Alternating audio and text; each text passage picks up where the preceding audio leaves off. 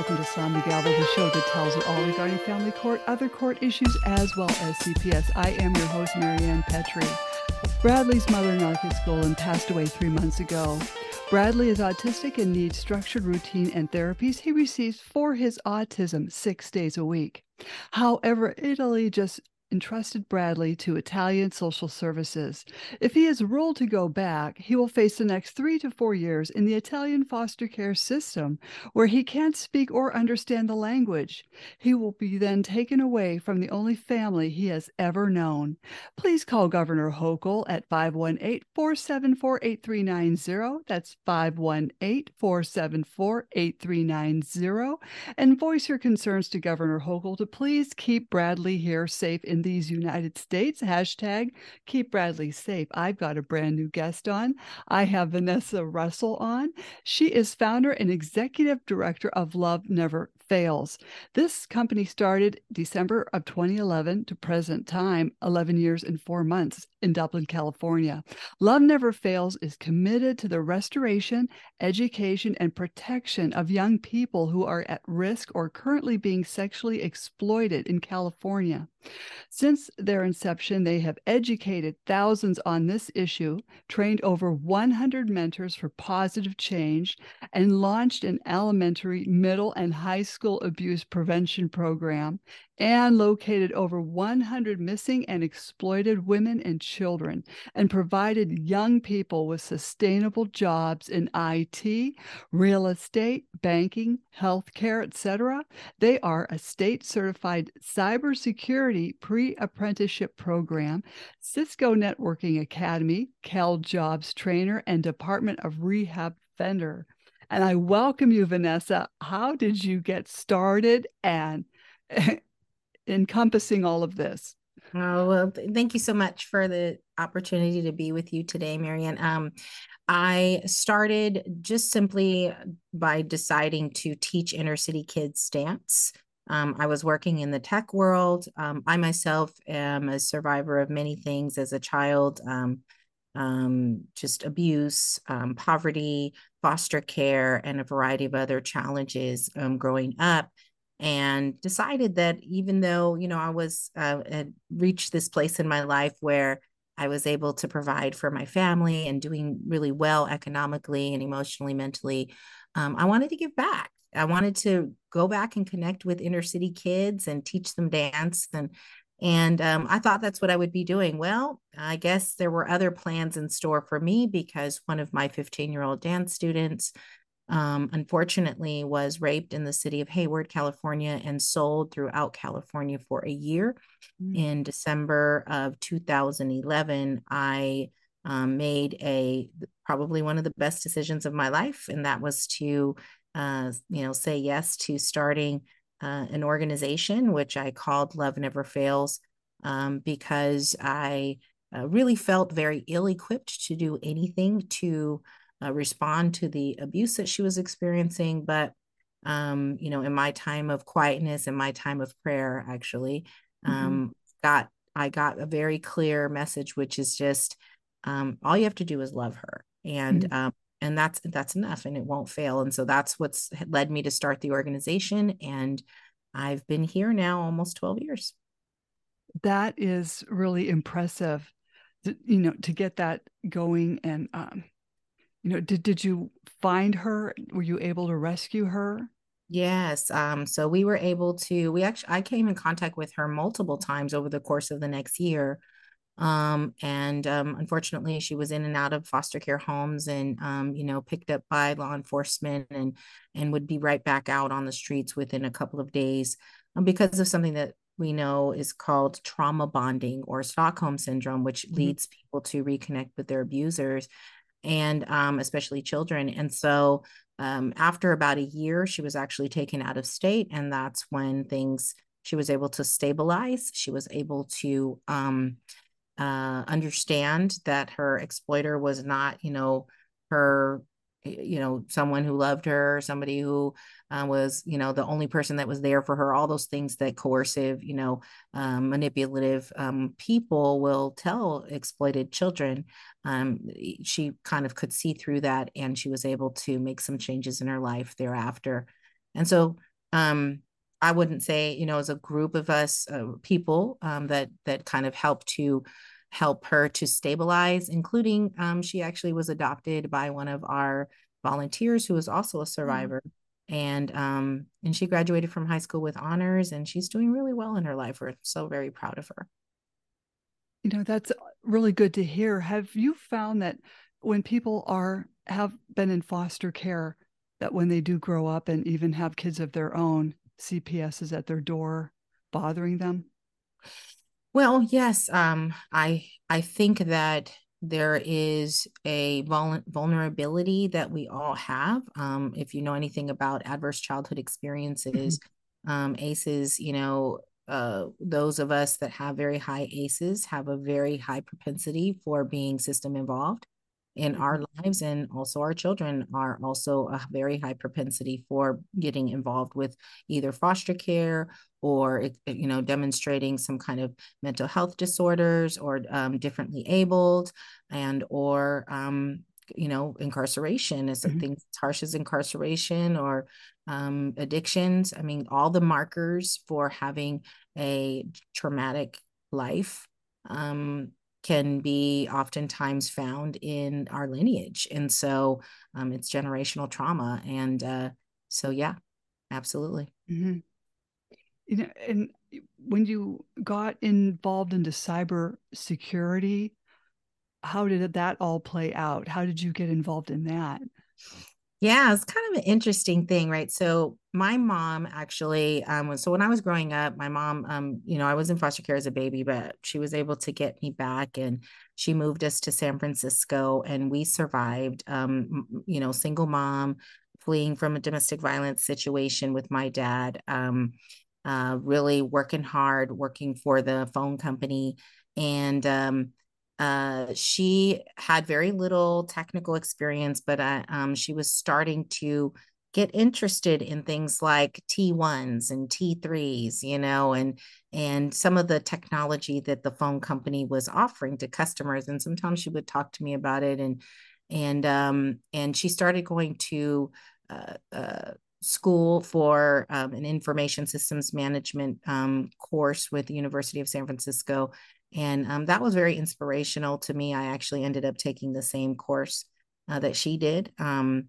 and later on and um, and graduating with my bachelor's it took me about 10 years to do that um, but uh, so we started to enter into this tech space with absolutely no point of reference no familial support and um, just kind of philander through um, the, and what I found is that I had a real knack for it. So as mm-hmm. soon as I entered in, uh, within I'd say two months, I was promoted, and I was promoted like every three months to the next level. You know, I was a came in as a technical analyst. Um, then a few months later, I was a senior technical analyst. Then I became the manager. Then I was a senior manager, um, and I just kept climbing the ladder.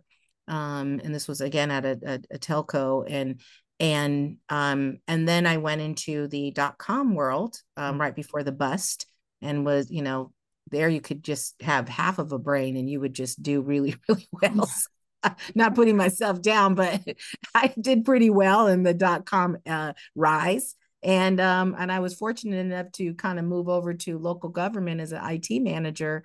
Um, so I didn't experience the dot com busts like uh, many of us did. Um, so I was able to kind of hold on, which was really important since I was a single mom. I needed to provide for my child. Mm-hmm. Um, but yeah, um, the you know the tech world has been good to me. It has really helped me. I'm a very curious person. Mm-hmm. I'm a very um, I'm tenacious. Um, I, I'm resilient. I'm thick-skinned, and um, I always like to tell my students, um, and I, I, you know, um, I say this to them because I know what it's like to be in their their shoes. Mm-hmm. My IT Biz Tech Academy students, I say, you know what, um, you've been through the worst of it, and you're resilient and you're brilliant. Own it, you know, believe it, take it into whatever whatever pathway you go in. And so, um, I have been I worked in the tech pa- uh, tech world um, in various positions for twenty some odd years. I think it was twenty five 26 or so when I quote unquote retired in 2018 to do this work full time. Mm-hmm. And um, shortly thereafter, um, Merritt College approached me asking me to come on as an adjunct professor to teach cybersecurity mm-hmm. to um, and other classes um, to um, underserved, under resourced community members. And IT Biz Tech Academy um, is really fortified with partners like Merritt, like Oakland Adult and Career Education, um, like um, uh, CEWS, Google, um, Cisco.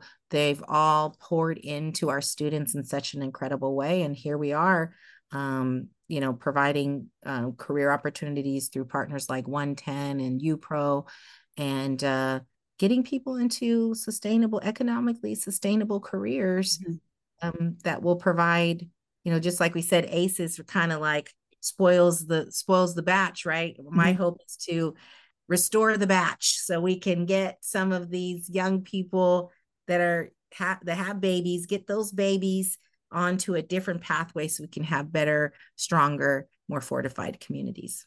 I think that's is that's wonderful because I always said, you know, we've got to put these young people back to work. We've got to give them some type of purpose. Yeah. And I'm sure you've had students come up and and um, you know, they're probably doing so well and it's all it's all because of all your hard work in the cyber yeah and with the cybersecurity do you go into even um, domestic violence shelters and help women that yeah. are uh, it's so funny you should ask me that. So, so uh, we have uh, Love Never Fails actually has um, seven houses now. Um, we have uh, two houses for women and children, um, or women that are single or women that are pregnant. We have one house for girls, uh, house for girls ages 13 to 17. Um, we have three houses for men uh, two of which are for homeless or trafficked men. One is for men who have been previously incarcerated. And then we have a home for girls that are aging out of the foster care system, 18 to 21 year olds. And um, so we have seven houses total, 47 beds. And the IT Biz Tech Academy is available to all of them. And I will tell you that those who have participated have experienced some tremendous um, success. Mm-hmm. Um, and uh, so, one example is uh, one of our first cohort, we had a young lady named Tish. Um, Tish was trafficked for eight years. Um, mm. she was held um, hostage, or her, her, child rather was held hostage until she made her daily, daily quota. Mm. And um, I'm happy to say she graduated from our first cohort as the valedictorian and she has gone on to receive a position working at Cisco Systems as a learning at Cisco um, lab engineer, and um, and so she is um, an incredible testament to what the brilliance that uh, many of these people uh, are have, and and I'll just tell you, our Tech Academy we educate about 200 students a year. Um, of those students, 86% um, are Black and Latino and uh, 72% are women and which those stats are unheard of in the in the tech world. You, you don't see those kinds of stats. And so for them to come through and then to have a placement rate of about 60% um, is just i don't even know what to say. I'm so grateful and i'm so amazed by these people that have been through so much mm-hmm. and yet they persevere and they and and you know one thing too i want to mention uh, psychology today did an article they were kind enough to include me in an article um, and um, it was written by misty purdue and it you know just talked about the the kinds of danger that a survivor of human trafficking is susceptible to or is experiencing not susceptible to but actually really experiencing mm-hmm. interestingly what we talked about is that it makes you a great candidate for a role like in cybersecurity. And people don't always think about that. But when you are on the street being bought, you're looking around, you're checking, you're hyper vigilant, you're making sure that you're safe. You're looking at people going, what's your next move going to be? What now? These are horrible things to say mm-hmm. that somebody would have to deal with. But guess what? They did. Mm-hmm. And so, because they have a mind that thinks like this, it's an interesting thing to say, you know, that skill is actually quite quite valuable. that you have the uh, ability to anticipate the next moods of another person mm-hmm. and to think about how might i design you know this this routine this maybe artificial intelligence routine or how might i anticipate that someone is going to scam me mm-hmm. take advantage of me harm me online digitally or in person? And so these are things that lend itself to cybersecurity if you really think about it. That is really fascinating uh, that you're i mean all of this cybersecurity i don't understand it much.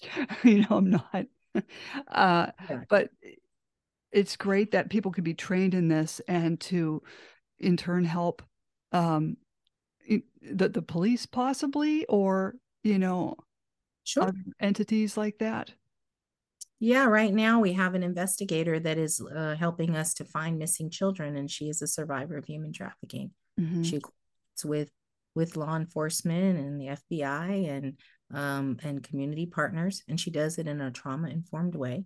So um, that's the beauty of when you when you empower a survivor to um, be an advocate and also an investigator. Um, they are, you know, there's no judgment in them, you know, nine times out of 10. And they have that compassion and that care and they mm. know where to look and they know what the patterns are. And so these, these, uh, and then we also have survivor advocates um, in different cities in the Bay Area that are acting as a liaison between the law, law enforcement and schools and community members again because they bring a certain essence a certain certain ability that is really hard to find and then once they're technically trained um and they're they're they are a force to be reckoned with mm-hmm. oh I, I, would say with all that um, even you know it's a horrible experience that it can be turned into something positive and they can give back to society mm-hmm. and you know, that creates good self-esteem and that's what these people need especially um, when you mentioned the um, uh, the one home with men that are had been incarcerated mm-hmm. yeah you know do they have a lot to offer as far as cybersecurity i'm sure they must you know, that one's a little bit tough because most cybersecurity houses are not going to hire someone that has a record. And so, um, so the kinds of security that they may be involved in is maybe physical security, um, surveillance of a physical um, uh, layout, um, and and it depends on whether the thing that you're securing digitally is monetary, what kind of crime someone did, um, mm. that you know caused them to um, you know be incarcerated. So some of that varies, but there are lots of um, second chance or and mm. and, and and fair choice um, employment opportunities and employers that are starting to um, come forth. Mm-hmm. And um, we're working with you know agencies like Checkr that um, really are leading the way and opening the doors for previously incarcerated people to have access to these economically sustainable jobs like a cybersecurity position. Mm-hmm. Um, we find that small business entrepreneurship is probably the best um, solution in some of these instances because um, we're not just teaching people about cybersecurity, we're teaching them how to either become sales reps or how to do customer service or project management, specifically Agile Scrum Masters or um, or small business entrepreneurship where they might have a mom and pop um, you know computer uh, repair um, business which can be very lucrative mm-hmm. and again um, more accessible to someone who has a record that's i'm just so glad you're doing this to help these people that have gone through human trafficking and the, I'm sure you've heard stories of how they've even gotten into that. And have you found that sometimes their families get them into this? Oh, yes, very frequently. You'd be surprised. I um I have to say that's an area. There's a term in the in the uh, so I'm a clinical person. I'm actually in the process of pursuing my doctorate in in psychology and uh, and so you know there's a term that's called countertransference, right, or, or mm-hmm. transference rather, and uh, I find that I have such a hard time. I'm a mommy and I'm like mama bear right. hardcore.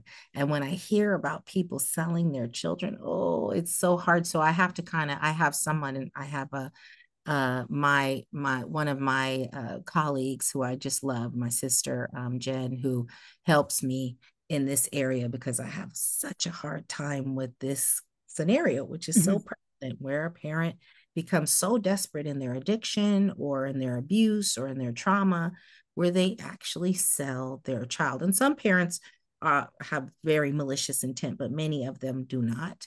Mm-hmm. And um, and it's just it's so hard for me to stomach because I I I just I love my babies so much. And even the ones that aren't my babies, I still call them my babies. Mm-hmm. All the people in the program, I think they're my kids. Yeah. yeah. I take it very seriously when I hear that. Um, you know, I've I've had a, a, a young man who was sold for drugs and by his mother to boyfriends and kept in a cage um, I've had women that have been sold by their mothers. Um, I've had, you know, pe- people sold because they thought they were giving their children a better life, sold and, you know, given over to coyotes who brought them into the US for a quote unquote better life, maybe because they were just, they just had nothing, you know, no, no finances to offer them in their country. And, um, and only to be brought here to you know, be trafficked, unfortunately. Oh, yeah, that that's sad. Um, the ones do you find these parents are they I don't know, dealt with legally? Usually not. I haven't seen any of them dealt with legally. Mm. Not one. I've never seen a parent held accountable for the harm. And I have mixed feelings about that. Um, you know i i i think that there should be some accountability mm-hmm. and um, i know your show is called slamming the gavel boy, boy do i want to slam the gavel that's where i'm like Jay, help help me help me help me be empathetic help me be kind and, and think about their personal but you know what you find oftentimes is this is generational again you know mm-hmm. it's like yeah my mom sold me and now i'm selling you and this is what we do to get by. This is how we survive. And so I have to remind myself that I got to look at the bigger system here. And I have to say, what systems of oppression are in place that are keeping certain people in the positions that they've always been, mm-hmm. not allowing them to operate in newfound freedom and not empowering them mm-hmm. to find their purpose and their essence, their their thing that they are you know called to do that they are that they are that they get joy from um and we all have it but how many times do we really ask people even that question even when they're in school does anybody ever ask a student like what do you really want to do mm-hmm. partner with you on that a lot of people don't have families that are doing that mm-hmm. just like please graduate from high school and get you know your basic job working at a basic i don't know retail and barely survive and it's like why is that why is that kind of the status quo? Why aren't there more why isn't there more being done to reach especially the underserved and under resourced and ask them what is your joy? What is your purpose? You mm-hmm. know what are the plans um in that you'd like me to undergird with my time my effort my mentoring whatever it may be? Now do you go to the schools and talk to um students and mm-hmm you know have you ever found any students that are being trafficked and and no one knows it? Oh yeah they disclose during the classes. I had a young person just uh just last week and i actually need to call and speak with him. Um he was about 10 years old and he said raised his hand up in in my uh while i was speaking and he says what if the people that are closest to you are the ones that you need to get away from? Mm. he said that in my class. And I said, okay, let's talk afterwards. And he had to leave early. So um I'm gonna I I was uh, able to get his contact information so I can find out what exactly did you mean by that. Mm-hmm. Um, but I've we've had people that tell us that someone's grooming them online. Mm-hmm. People tell us that there one one story in particular happened at a school that I was teaching at a few years back, and uh, the daughter was being molested by the mom's husband, and she it was a high school, and she shared it with me, and we made. Uh, she said something's bad is going on, and um, we made a report, and he was arrested, and he was removed from the home and the reason she hadn't made the report is because she knew that her mom would have a very hard financial time providing for the home without him there. So she said, I'll just take one for the team and um, never reported it or and it was going on for a long while. But of course, the mom was so supportive. Now, I've also seen instances where the mom says, You took my boyfriend. The mom doesn't believe. The mom mm-hmm. is just not supportive which is a whole nother level of pain for that child, right? And then I've seen instances where the mom actually was an accomplice. And uh, it was, you know, one instance, sad to say, um, uh, you know, uh, we had a, a beautiful little eight year old daughter, um, community daughter, I call her, uh, mm-hmm. Sophia Mason, who was um, killed by uh, her mother and her mother's exploiter and uh, this happened last year. Mm-hmm. And um, yeah, she was murdered, and uh, that trial is underway. Of course, you know, um, I can say she was murdered because I'm pretty confident of that. Um, mm-hmm. But you know, it's still in the court of law. But it's these things need to be. Uh, we've actually been hoping to start a a law called the SOS um, law in in Sophia Mason's name, um, because more needs to be done to actually train um, uh, workers and law enforcement about how to deal with exploited people when um, they have children. And it doesn't mean that you criminalize them and take their children away automatically. That's mm-hmm. not right either. But mm-hmm. you need to know how to do well checks and you mm-hmm. need to what you're looking for and you need to hopefully this is the hope provide services mm-hmm. to that that exploited mother um, so that that child is not being molested not being killed like mm-hmm. sophia yeah that's tragic uh, so are you, you going to educate cps and get them yeah. They're removing kids at an alarming rate. Yeah. And they're ending up in foster care where they are being trafficked. It's from the fry- frying pan to the fire. Right. Yeah. So, what we have done is we've opened a house, which is a foster care diversion program. Mm-hmm. It's a house for girls ages 13 to 17. We only have four beds, uh, very small. But um, the idea here is think about this. Um, some people don't know that this is how it works, right? So a child runs away. Um, there are very lax laws on rules on running away nowadays. Mm-hmm. So child runs away, you can barely get anyone to come out, uh, law enforcement to come out. You can barely get a flyer put together. Um, all of that is supposed to happen within a very short period of time and um, and then a, a, a, report is supposed to be filed with the National Missing um, uh, and Exploited Children with NCMEC, and um, and and many times none of that is happening. But child runs away, and they think, oh, just a runaway, you know, um, and they're with their boyfriend, and they they're getting high, and you know whatever judgments we put on people, so they run away. Um, when they come back, and after they've been exploited, which it sounds tidied up, mm-hmm. exploited mm-hmm. or, you know, pimped, whatever, mm-hmm. prostituted. And we don't usually use the word prostitute when we're talking about kids because they can't legally consent to sex, so they can't be prostitutes, right? So mm-hmm. they're victims of rape or whatever you, you know, rape and whatever else that's been done to them. But they're gone for the whole weekend. Well, that probably means that they've had sex mm-hmm. and been raped by upwards of 40 people over the weekend. They come back to their home and the, the flyer says found safe, hmm. found mm. safe on Monday. And they get sent back to their parents' home after they've been used all mm-hmm. weekend long with no counseling, no services, no nothing. And this happens, and oftentimes exploiters will start, they'll start off slow.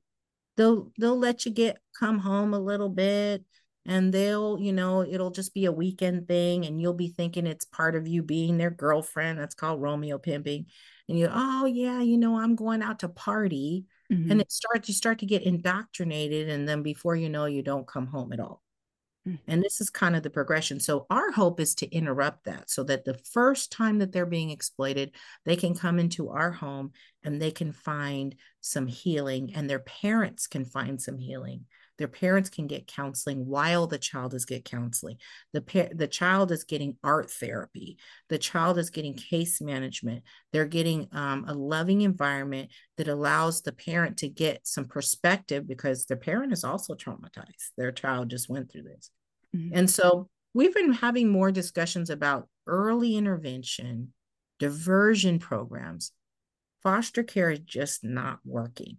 We know mm-hmm. that, especially foster care, the combination of foster care and human trafficking, not working because the level of um, trauma is so intense yeah. and the level of a trauma bond with the exploiter is is just insurmountable when you let it go that long. And basically, they have to go through that, just so you know, at least in California, they got to go through that revolving door of having being an exploited or runaway, go get exploited, week, a couple weeks, come back. They got to go through that at least five times, maybe more like 10 before they will um, be considered for foster care home. So imagine that parent is trying to figure out how to serve that child for upwards of one year seeing their child get thrashed and raped and beaten and become drug addicted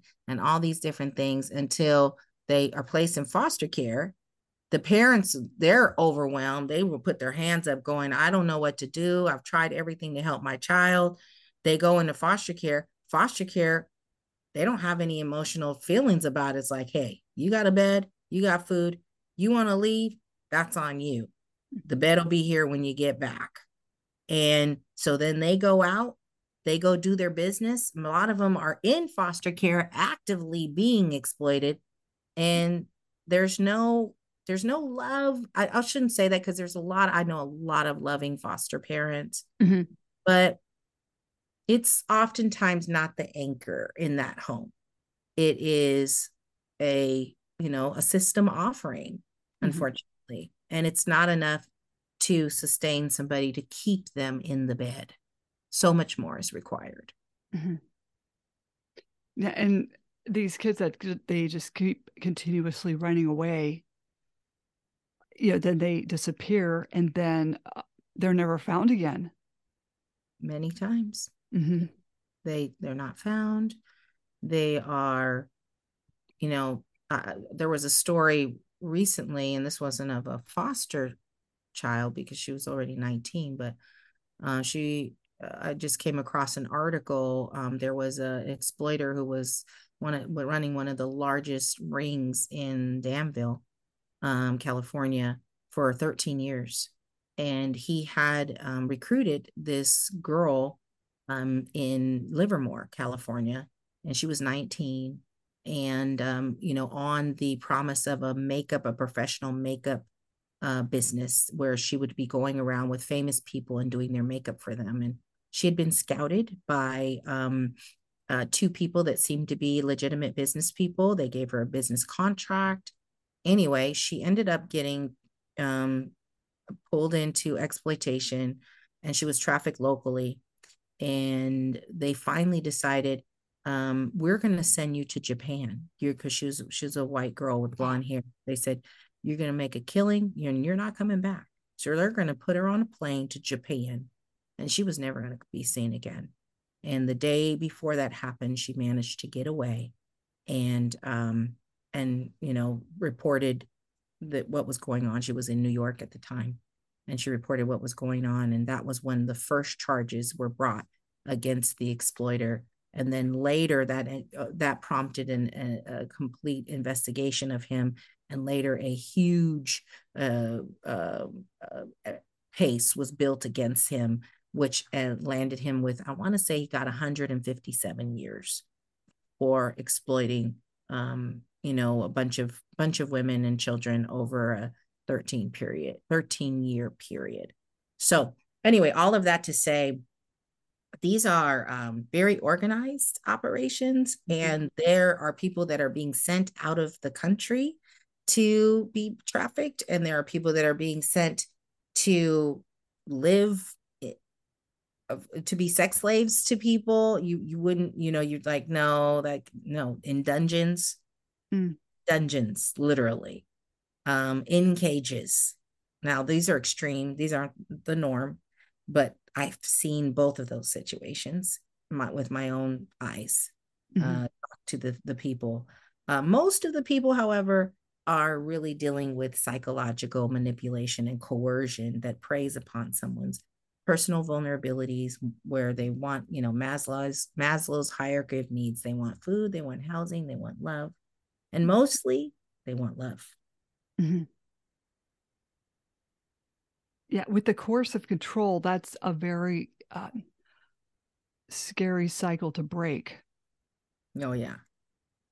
Yeah it's huge it's it's really really hard to break that trauma bond.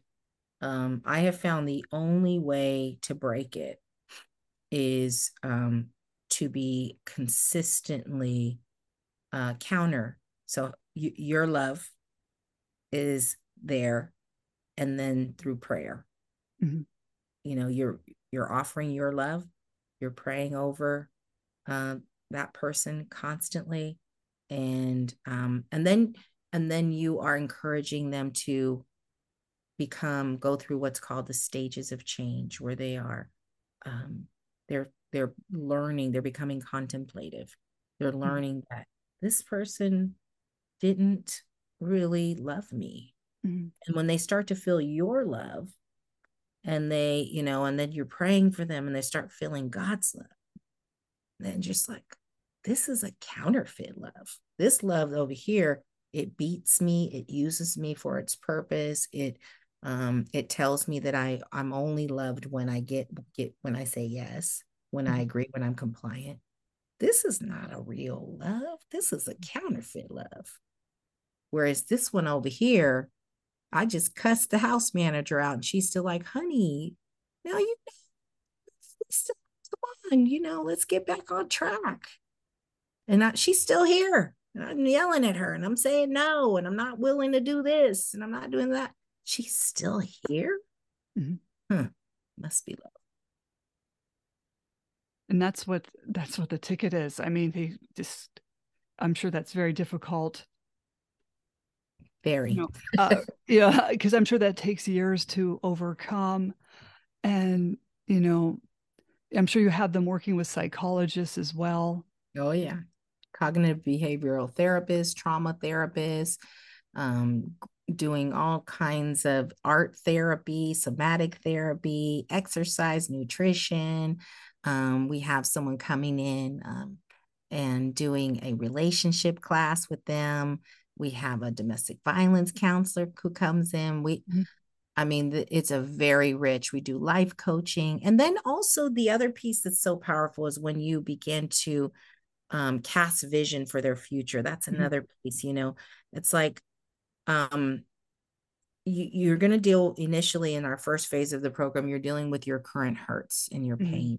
But then as you progress and you start feeling more healed, it's like, what's my life about? Who am I? And so that's where it's taking that time to go, okay, seems like you're a little more stabilized now. Mm-hmm. Let's start talking about what you like to do. And you know, the person who comes in the door the first day they come in, they don't know what they like to do. You mm-hmm. ask them, what do you like to do? They were never even allowed to tell you what they like to do or what color they liked or what food they liked. If you ever watch somebody who's a survivor of human trafficking or domestic violence when they first come out, they literally will look, look around. Mm-hmm. They're looking for cues. Somebody tell me what I like. Somebody tell me what to eat. Somebody tell me where to go the mind control that has been over them. But if you catch them six months stabilized, they have they have wants, they have desires, they have hopes, and that's where we hope to be uh, partnering with them to help them achieve that. That's excellent. That's excellent. I used to work on a psych unit, and I won't keep you too much longer. Yeah, no worries. There was a 17 year old girl there, and she she said, "Oh, just can you take me home? Can you adopt me?" And I said, "I don't think they'll let me, you know, because you know I just don't think they'll let me." She says, "I don't know why I'm here in this world." Oh. And I oh. said, "You're here in this world to make the world a better place." Yes. And she kind of like contemplated. She kind of co- cocked her head and contemplated that, and kind of just slid down the nurse's station and down the hall. And mm-hmm. you know, um, I think they, they need to be told that you know you're here to make the world a better place I, yes. That's what we're all doing. And yes. you're doing a fabulous, fantastic job. Oh, so you. impressed with with your love never fails. Oh, and if anyone has any questions, how can they reach you? Um, so you can go to our website, which is www.loveneverfailsus.com. We're also on Facebook. It's Facebook fan page. We're on LinkedIn, Love Never Fails Us, Instagram, Love Never Fails Us, and Twitter, Love Never Fails Five. Uh, you can also reach us um, uh, on our um, 800 number if you'd like, if you have someone that needs services right away. Um, and you can give us a call there at 844 249 2698. And um, then you can also email me. And uh, my email address is Vanessa, V A N E S S A, at loveneverfailsus.com. Thank you so much for coming on. And I'd like to have you back on for some updates. Yeah, I would love that. that Thank you, Marianne. I've learned so much. So um, Uh, Don't Jump Off, Slam the Gavel, a podcast to help the public understand what really goes on in these family courtrooms. I'm your host, Marianne Petri, author of Dismantling Family Court Corruption, Why Taking the Kids Was Not Enough, and Cry Out for Justice, Poems of Truth. Please join us again here with Vanessa Russell in the future and other exciting guests. Thank you so very much. Thank you. Thank you.